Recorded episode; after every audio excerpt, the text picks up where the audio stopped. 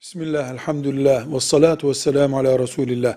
Bilhassa çocukların Kur'an-ı Kerim'i hatmetmeleri üzerine, aile içerisinde veya varlığı yerinde olanların bir salonda tutup, bunun için bir tören yapmaları ya da hafızlık bitiren çocuk için bir ziyafet verilmesi, bir bid'at değildir. Bilakis Kur'an-ı Kerim'e teşvik etmek açısından hoş karşılanacak müstehap bir hareket olabilir. Ancak, ancak hafızlık veya hatim için yıl dönümü gibi, hafızlığının 5. yıl dönümü gibi, hatim bitirişinin 6. yıl dönümü gibi, yani süreklileştirmeye yönelik, sanki o onun bir parçası haline gelmiş ve bu bir ibadetmiş, bu yapılmasa artık Kur'an'ın hatmedildiği, tescil edilmiyormuş gibi bir ilave ruhu ile yapılırsa, yani bu eğer hatim yapmaktan, Kur'an okumaktan daha değerli, daha öne çıkan bir şey haline geliyorsa bu bidattır o zaman.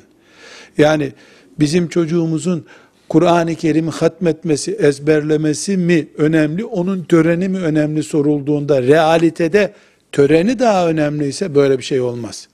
Ama Rabbimize şükretmek için özellikle fukaranın bulunduğu, sulahanın bulunduğu bir yemek verilmesi, tören yapılması makbul bir şeydir. Velhamdülillahi Rabbil Alemin.